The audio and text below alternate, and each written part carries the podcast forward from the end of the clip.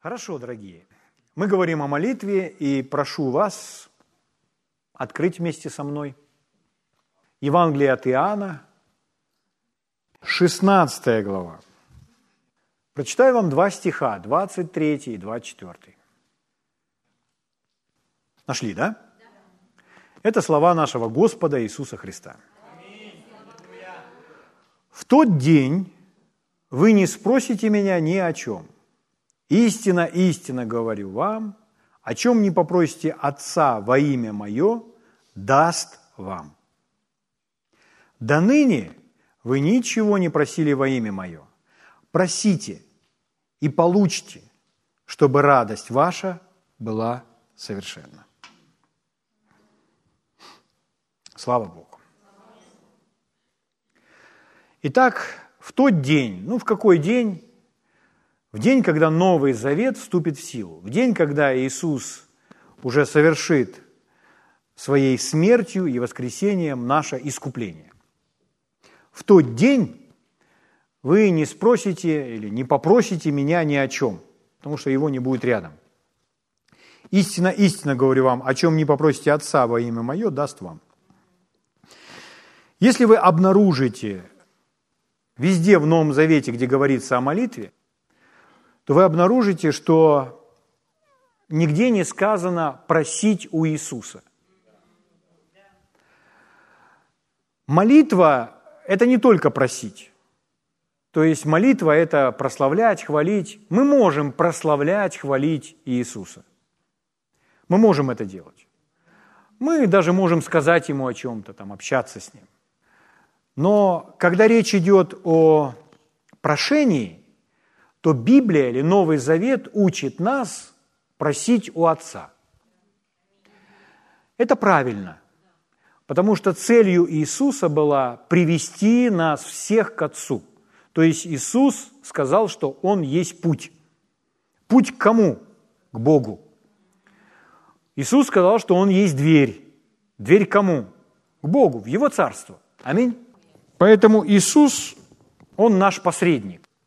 Он наш посредник между Отцом и нами. И Новый Завет говорит молиться Отцу во имя Иисуса. Мы знаем с вами молитву Павла, послание к Ефесянам в третьей главе, где сказано, Павел говорит, «Преклоняю колени мои пред Отцом Господа моего Иисуса Христа». То есть Павел преклоняет колени пред Отцом Господа Иисуса Христа – Поэтому мы просим у Отца во имя Иисуса. Если говорить об имени Иисуса, кратко, то имя Иисуса – это не заклинание какое-то. Но имя Иисуса – это своеобразный ключ, который обеспечивает нам доступ к Отцу. Брат Хейген наилучшим образом привел эту иллюстрацию – чтобы, когда он впервые уяснил для себя, что значит имя Иисуса, которое ключ. Когда вы подходите к автомобилю или к своей квартире, или к дому, ну, пускай будет автомобиль, то есть, когда вы подходите к машине, то, можно сказать так, я открываю эту машину. Но на самом деле это не я открываю машину, это открывает ключ. Потому что если у меня не будет ключа, то я не смогу открыть машину. Но если у меня есть ключ, я смогу ее открыть. Более того, если я дам кому-либо из членов своей семьи или своим друзьям, они также успешно откроют эту дверь. Они также успешно откроют автомобиль. Потому что им был дан ключ. Поэтому имя Иисуса выполняет такую функцию.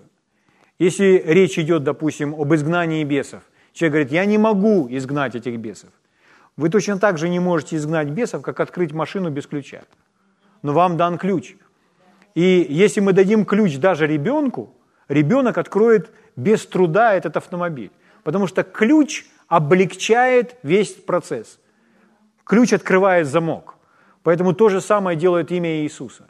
Когда во именем Иисуса мы изгоняем нечистых духов, это имя Иисуса, пред которым трепещет всякий нечистый дух. Аминь? Аминь. Слава Богу. Поэтому это же имя – Благодаря э, Иисусу мы с вами имеем доступ к Отцу. потому что мы были оправданы, омыты кровью и так далее. Слава Богу. Мы приходим к Отцу через Иисуса. Мы входим в эту дверь, мы входим в Божье присутствие, потому что у нас есть ключ, у нас есть доступ. И это Иисус, Его имя, использование Его имени. Слава Богу. Аминь. Хорошо, продолжаем. Итак, в тот день вы не спросите или не попросите меня ни о чем. Истинно, истинно говорю вам, о чем не попросите Отца, во имя Мое, мы уже поняли. Дальше написано, даст вам. Аминь. Итак, Иисус призывает нас просить у Отца во имя Иисуса, и Он обещает нам, что мы это получим, что нам будет это дано. Э, в предыдущей главе Иисус дал некоторые условия отвеченной молитвы. Он сказал, если прибудете во мне, и слова мои в вас прибудут. То есть, когда Его Слово пребывает в нас, нам известна воля Божья, и мы молимся в соответствии с волей Божьей. Мы это с вами тоже понимаем. Аминь? Но обратите внимание на следующий стих. «Да ныне вы ничего не просили во имя Мое. Просите и получите». Опять он говорит «просить», и опять утверждает нас, что мы с вами получим. И дальше написано – чтобы радость ваша была совершенна. Вы получите, чтобы радость ваша была совершенна. Слава Богу. Итак, Иисус, когда учит о молитве, Он говорит просить у Отца во имя Иисуса, и Он обещает, что мы с вами от Отца получим, чтобы наша радость была совершенна. В другом переводе чтобы наша радость была полной. Речь идет о такой радости, что мы с вами внутри удовлетворены. То есть, когда человек удовлетворен внутри, то он счастливый человек. Почему? Потому что он получил. Это заметно на его лице, это заметно на его глазах и так далее. Потому что у него есть тот, у кого он просит во имя Иисуса и получает. Это делает его счастливым. Он радостный. Мы неоднократно слышали о человеке по имени Смит Вигельсворт. Про него целые легенды ходят, про его веру и про его поступки веры. При жизни он не был, для него все двери не открывали, потому что с ним было не очень комфортно из-за его посвящения. То есть его посвящение было настолько высоким, что Э, ну, просто было, рядом с ним было не очень комфортно. Порой. Людям, которые хотят время от времени поступать по плоти или быть собой. Вот. Ну, ладно. И вот, но Смит Виггер тоже всегда не был ангелом. То есть наступил момент, когда он пришел к Богу, а жена его была проповедником и пастором церкви еще, более, еще ранее. И вот, когда он уже пришел к Богу, как-то раз Э, он, не, еще не, не являясь проповедником, а просто покаялся и уже практикует веру, доверяет Богу, очень искренне уверовал. И в тот период он был сантехником. И в Англии в то время во многих домах не было никаких сантехнических удобств. И поэтому обязанность Вигельсворт была – что он приходил, он покупал все эти трубы и просто устанавливал людям дома раковины там, и так далее, сантехнику и так далее. Потому что ничего просто не было в домах. Дома были построены без сантехнических удобств каких-то. Вот. И поэтому у него было море работы. Он много, по многим домам ходил устанавливал это, зарабатывал хорошие деньги. И вот однажды он пришел к одной женщине, и когда он это все устанавливал, то он не мог понять, почему она все время заглядывает и смотрит на него – она все время заходила в ту комнату и заглядывала и смотрела на него, что вообще с ним происходит, что он... Он думает, какая-то странная женщина, что вообще она делает. Он работал с парнем, с помощником, этому парню говорит, и нам тут не хватает там каких-то труб, каких-то там, я не знаю чего, ну, в общем, связанных со всей сантехникой. Сходи, купи в магазин вот туда, я пока здесь вот с этим разберусь, а ты сходи, недостающие детали купи. И пока он пошел, эта женщина видит, что он один, она заходит к нему и опять на него смотрит. И он думает, а что ж с ней такое вообще, что ж она на меня так смотрит? Контролирует процесс работы или что? И она ему говорит, а можно я задам вам вопрос? Он говорит, Да, конечно. Я вот одного не могу понять. Вы такой счастливый. У вас глаза светятся, лицо светится. Чего вы такой счастливый? А он и говорит, да дело в том, что в моем сердце совершенная радость, моя радость полная. Потому что сегодня утром, когда мы сели с женой за стол, то э, на завтрак, она спустилась к, стол, ну, к завтраку и сказала, у наших детей высокая температура, они лежат в постели. И я оставил свой завтрак, поднялся вместе с женой туда, к ним в спальню, мы возложили руки, запретили этой болезни и прославили Господа, и наши дети полностью исцелились в тот же самый момент, и мы все вместе завтракали. И я все свои заботы, все беспокойства, все волнения возложил на Него, и Он взял их, освободил меня от этого, поэтому я радостный и счастливый. Она говорит, слушайте, а как мне получить эту радость? Могу ли я получить эту радость? Я бы тоже хотела так, такой, быть таким человеком. Он ей говорит, конечно можете, эта радость доступна всем, но вначале вам нужно спастись. Она говорит, да я вроде там, у меня и молитвенная книга есть, я читаю. Говорит, там можно любые молитвенные книги читать, а не быть спасенным. Он ей сказал об Иисусе и повел ее в молитве, чтобы она приняла Иисуса как своего Спасителя, как своего Господа. Эта женщина принимает Иисуса, кается в своих грехах, принимает Иисуса, исповедует Его своим, своим Господом. Мир наполняет ее сердце, и она становится счастливой и радостной. Вот. Они вместе благодарят Бога, они вместе ну, улыбаются, смотрят друг на друга. Ей хорошо, ему хорошо – она говорит, слушайте, а можно ли жить с этой радостью каждый день? Как мне, как мне, чтобы эта радость со мной была каждый день, чтобы ее, чтобы она никуда не делась? А он говорит, а я научу вас. Есть только один способ, как сохранить эту радость на каждый день. Она говорит, какой? Поделиться ею с кем-то. Если вы не поделитесь этой радостью с кем-то, вы не сможете ее в себе умножать. Есть только один способ, как вы можете ее сохранить на каждый день. Делитесь этой радостью снова и снова, и она в вас будет умножаться. У вас есть с кем поделиться тем, что с вами сегодня произошло? Она говорит, конечно. Мы там с женщинами собираемся, там у них какой-то клуб был женский, и мы там собираемся, и там, ну и так далее. Говорит, вот, этим женщинам расскажите всем, что с вами произошло. Она говорит, все, я так и сделаю. Я им всем расскажу, как я уверовал, как я приняла Иисуса и что Он наполнил мое сердце. Слава Богу. Потому что один способ, как сохранить эту радость, это поделиться с ней кем-то. Слава Богу. Речь не идет о проповеди Евангелия, речь идет о свидетельстве. И вы одним и тем же свидетельством можете делиться снова и снова.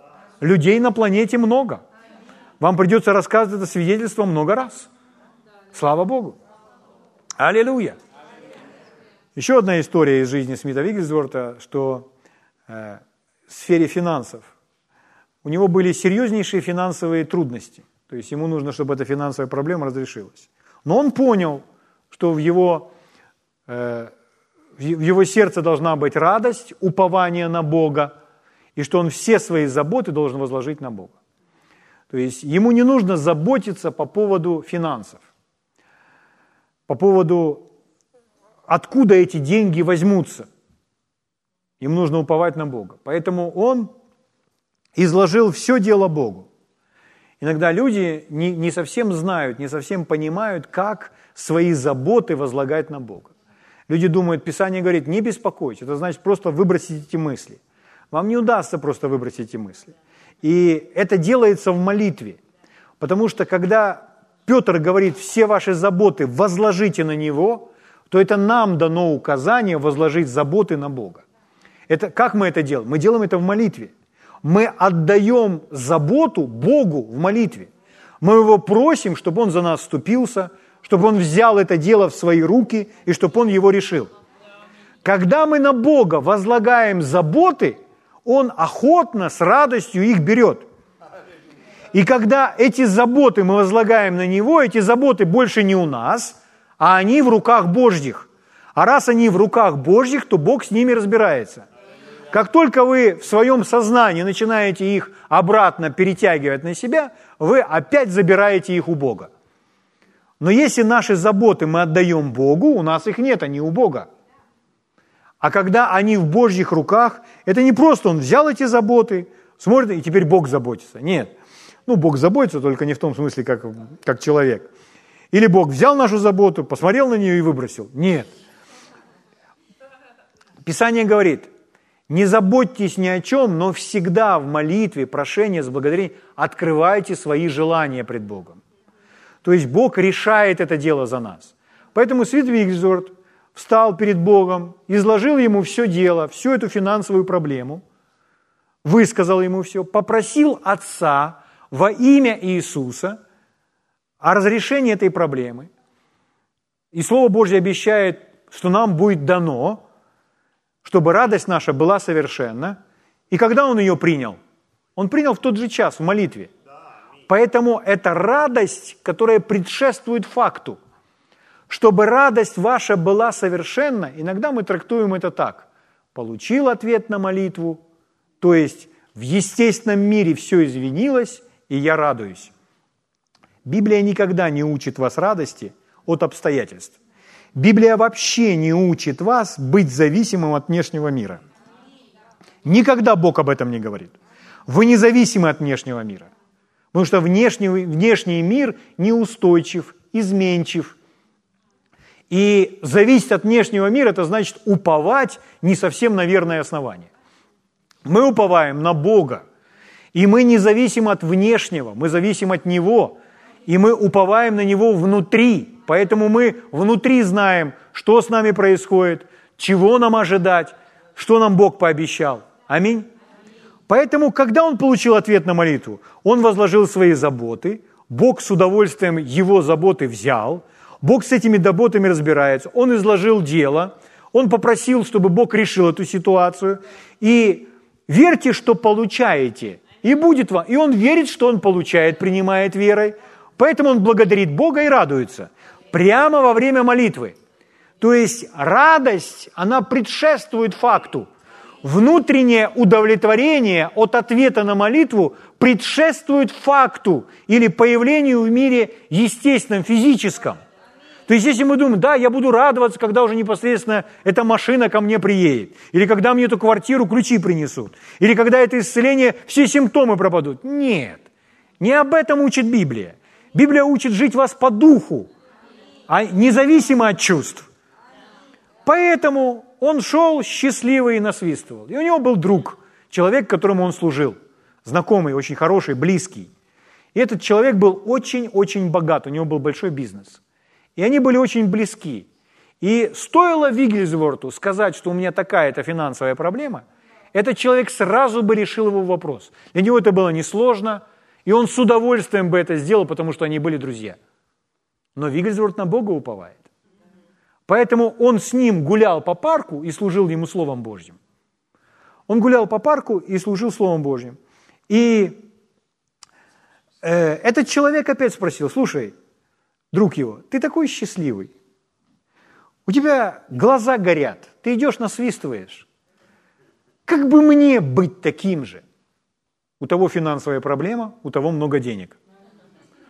Но у этого ответ, и у, тот, у которого много денег, спрашивает, как бы мне быть таким же, таким же счастливым. Что это значит? То, что де, э, счастье не зависит от денег. Можно быть с деньгами и счастливым, а можно быть с деньгами и угрюмым. То есть наличие денег не делает вас счастливым. Это ясно. Так же, как и их отсутствие не должно делать вас печальным. Хорошо. И вот они идут, и Вигельсворт говорит, да ты понимаешь, Слово Божье говорит, все ваши заботы возложите на Него. Я это сделал. Я все свои заботы возложил на Него. Он их взял, и Он сейчас сам разбирается с моими делами. Поэтому я радостный и счастливый. Он наставлял этого человека в вере, как возлагать заботы на Бога, как уповать на Бога. И тот человек внимал, и он ни слова не сказал о своей нужде. Он ни слова не сказал, что он нуждается в деньгах. Почему? Потому что у него нет больше этих забот. Он их уже отдал Богу. И если сейчас опять, опять начать говорить об этом, это значит опять взять, так, дело не решено. Господь, дай-ка я попробую в другой инстанции это решить. Нет. Он доверяет Богу. Ну, вы, вы понимаете, как разрешилась ситуация. То есть его проблема решилась. Другим способом, не через этого человека, но проблема решилась. Но мы говорим не о том, суть не в том, что э, материальные нужды были восполнены спустя какое-то время, а в том, как доверять Богу, как вести эту молитвенную жизнь и иметь эту радость, предшествующую факту. Если вы действительно возложили заботы на Бога, то это сделает вас необремененным. Это сделает вас свободным. Это сделает вас свободным. Это сделает вас свободным. Что сделает свободным? Что я отдал бремя, возложил заботы на Бога. Я рассказывал вам как-то на днях, и сегодня я вспомнил и хочу вам повторить опять эту историю. Я рассказывал вам, как, э, когда вначале только мы начали церковь, у меня появилась проблема в теле, появилась болезнь в теле, что я начал чесаться, а потом я чесался, и у меня там, где я чесал, все краснело, а потом еще и появлялись волдыри. То есть мне стоило впоследствии вот так вот пальцем просто провести по лбу, и у меня на лбу была красная полоса. А спустя еще 30 секунд посреди этой красной полосы была белая полоса, как волдырь, как будто крапивой вас жалят. Я не мог понять, что со мной происходит. И мы проходили медкомиссию, в то время я работал на станции, проходили медкомиссию. И когда мы стояли на приеме у врача, у невропатолога, он взял колпачок от шариковой ручки, и каждому из нас, вот три мужичка стоит в трусиках, и он каждому из нас взял и на животе вот так вот крестик нарисовал каждому. И дальше пишет в своих бумагах. Проходит какое-то время, он там заполняет, буквально минута, может быть, полторы. Он поднимает голову и смотрит на наши животы. И два других живота были чистые, а мой живот, на моем животе такой британский флаг. То есть красное, а посередине белое. И он смотрит на меня и говорит, ого, ну, просто это не было красное, а это было с волдырем. То есть это уже другая стадия. Это знаете, как есть ожоги. Есть ожог первой степени, второй, третьей. Так вот у меня уже была более высокая степень.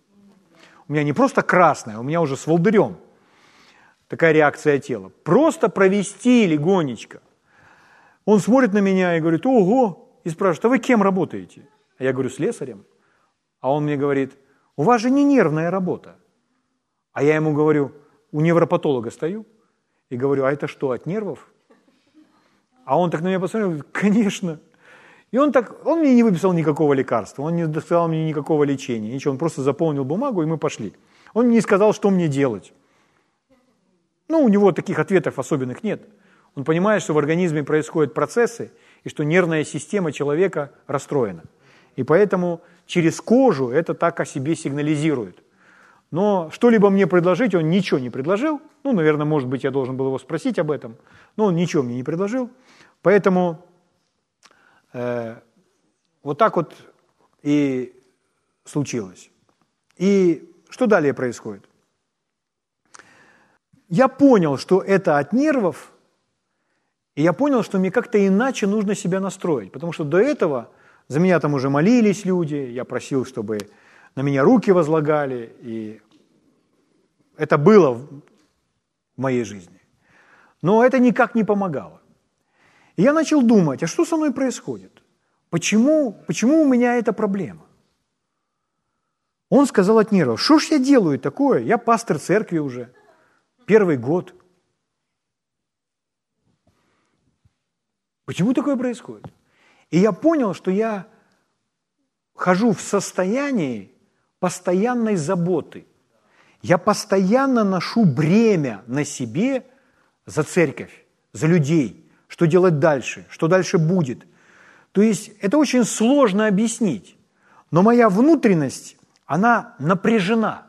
Я напряжен в своей душе, я напряжен в своем разуме, я напряжен в своих нервах. То есть нельзя сказать, что я там хожу, нервничаю, кричу, что я там... Я так себя не веду. Наоборот, я спокойный, сдержанный, я, может быть, даже менее разговорчивый просто. Но я обремененный. Я обремененный, и я потихонечку к этому начинаю привыкать. И я начинаю к этому привыкать, а тело не способно так существовать. Поэтому моя кожа начала мне сигнализировать. Если бы я позволил этому происходить, я не знаю, во что бы это вылилось. Но на этом этапе я понял, что мне нужно как-то иначе к этому относиться. И я подумал, что ж мне делать, Господь? Что ж мне делать, Господь? Как мне выбраться из этого? И Он напомнил мне, Он напомнил мне филиппийцам 4 главу, 6 стих. Там, где написано, не заботьтесь ни о чем, но всегда в молитве, прошения, благодарения открывайте свои желания пред Богом.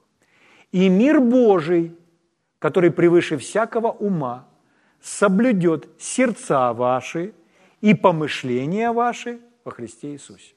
Наконец, братья мои, о том, что только чисто, истинно, справедливо, достославно, добродетель, похвала, о том помышляйте.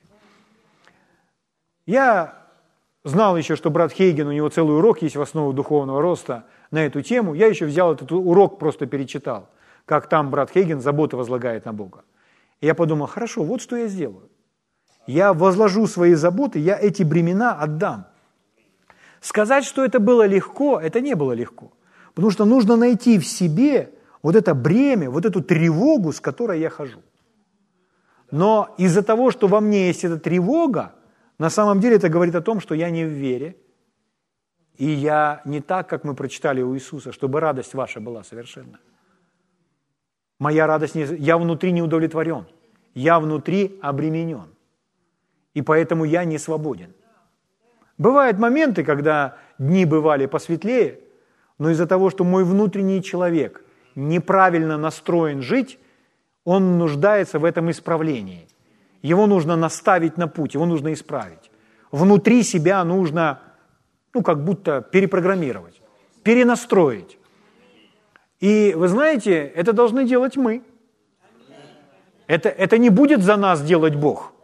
Нам сказано, чтобы мы это делали, чтобы мы эти бремена отдавали, эти беспокойства – от того, что я буду ходить с этим бременем и беспокоиться, моя ситуация не меняется. То есть и вот эти вот все беспокойные мысли, они никакой пользы не приносят. Они не помогают мне трудиться, они не помогают мне думать свежим разумом, они не помогают мне решать действительные проблемы. Это мне мешает. Это беспокойство. Это мысли о неудаче. Ой, как бы не было неудачи. Как мама брата Хейгена говорила, ты когда уезжаешь, то я всю ночь напролет молюсь. А о чем ты молишься, мама? Чтобы ничего плохого не случилось. Он говорит, мама, ты напрасно тратишь свое время, спи спокойно. Возложи заботы на Бога и спи спокойно. Но, но человек говорит, я молюсь. Видите, можно молиться совсем не с тем отношением, совсем не с правильным отношением. А потом люди думают, почему я не могу так молиться долго? Потому что это изматывает. Потому что это изматывает, это угнетает. А молитва должна давать силы, давать энергию. Потому что вы прикасаетесь к Богу. Как так прикоснуться к тому, от которого исходит вся сила и не укрепиться? Такого быть не может. Это потому что мы исковеркали молитву. То, что мы называем молитвой, порой молитвой не, не является. Это не, не основывается на его принципах, на его правилах. Поэтому мне нужно было вот с этим разобраться. Как эту вот эту внутреннюю тревогу, это бремя, эту тяжесть отдать ему? Я встал перед ним и просто начал говорить, Господь, я отказываюсь волноваться, я отказываюсь беспокоиться по этому поводу. Я поступал так, как я прочитал у брата Хейгена. Но я понял, что это причина моего физического проблемы в моем теле. Я отказываюсь беспокоиться, я отказываюсь волноваться. Господь, я не буду просто больше об этом думать. Я не буду думать этими мыслями, которые вызывают, ну, если не страх, то страшок такой. Маленький такой страшок. Такое легкое волнение. То есть, когда говорят за страх, то понятно, там, если аж спотел, и холодный пот по спине побежал, и колени затряслись, и зубы застучали, это страх. Но если говорить за просто ежедневное, легкое волнение, волнение за детей, волнение за здоровье, волнение за финансы, волнение за мужа, волнение за взаимоотношения, волнение, что что-то сделаю не так. Любое волнение – это все давление врага, это все мысли, это все стрелы. И если эти стрелы не отражать щитом веры, то эти стрелы, этим, этот образ мышления начнет контролировать наше сознание и станет нашими мыслями, и сформирует из нас человека, который ведет себя таким образом. И это должно быть исправлено. И потом люди идут к психологам, к невропатологам и к любым другим людям, которые только могут помочь моей психике. Слово Божье полностью отвечает на все вопросы. Чем раньше человек научится возлагать все свои заботы на Бога, тем лучше. И это мы делаем однажды и навсегда. Потом, если это к нам возвращается, мы опять от этого отказываемся. Мы отказываемся. Но, друзья мои, это очень ценный навык. Ценный навык и опыт. Жить без забот. Нет, иметь много целей, иметь много планов, быть очень деятельным, трудолюбивым, занятым, но без забот, без волнения, без беспокойства. Вы слышите меня? Поэтому я там себе стоял, и вот это Богу говорил, говорил, говорил, говорил, сказал, все, я отказываюсь. И я сказал «Аминь» и пошел. И вы что думаете, стрелы все прекратили летать в мою голову? Да этот дьявол должен уволиться, чтобы они перестали летать. Поэтому мысли сразу же пытались... Не-не-не, я отказываюсь об этом думать. Я на эту тему больше не думаю. Я не думаю этими мыслями, которые меня беспокоят, которые меня тревожат. Я свободен от этого. Я отказался от этого, я отдал это Богу. И я так ходил, и опять, и опять. Но что интересно, друзья мои, у меня получилось. Я, я не могу вам сказать, что у меня были сильные ощущения в мыслях, что я перенастроил свой организм, вообще всего себя. Но я просто осознанно совершал это действие. Прошла ровно неделя, может быть, полторы. Я встал перед зеркалом и провел вот так вот пальцем. И у меня была чистая кожа. До этого у меня эта проблема была полтора года. Я сильно почесал, моя кожа была чистая. То есть внутри это случилось. Я не молился об исцелении. Я не говорил Богу, Господи, исцели мою кожу. Не в этом проблема была. Мне нужно было просто разобраться. Мне врач подсказал. Это от нервов. Но когда речь идет это от нервов, вам нужно понять, что жизнь должна быть без забот. Когда невропатолог говорит, это, это ваши нервы, знаете, не заботьтесь ни о чем, говорит Слово Божье. Чаще всего это так бывает. Ну, может быть, есть какие-то там особые случаи, но 98% это так. Слава Богу. Слава Богу. Поэтому, друзья мои, Иисус сказал, просите у Отца во имя Иисуса, и даст, даст вам. И что, чем это заканчивается? Чтобы радость ваша была совершенна. Чтобы вы были свободны от бремени, от забот, от тревог, чтобы ваши нужды были восполнены. Но никогда мы и все, вот, получил я свой миллион, и теперь буду радоваться и жить припеваючи. Нет, эта радость предшествует факту. Миллион может вам в жизни так и не пригодиться. Я про миллион долларов. Миллион гривен нужен всем. Слава Богу! Друзья мои, это очень ценный урок. Но Пусть это не останется словами, пусть это будет нашей практикой. Когда у нас есть переживание этого, мы легко каждому человеку расскажем свое свидетельство, свою историю, чтобы эта радость, это внутреннее удовлетворение, счастье было всегда с вами. Слава Богу. Вам внутри просто хорошо. Аллилуйя! Давайте встанем на ноги.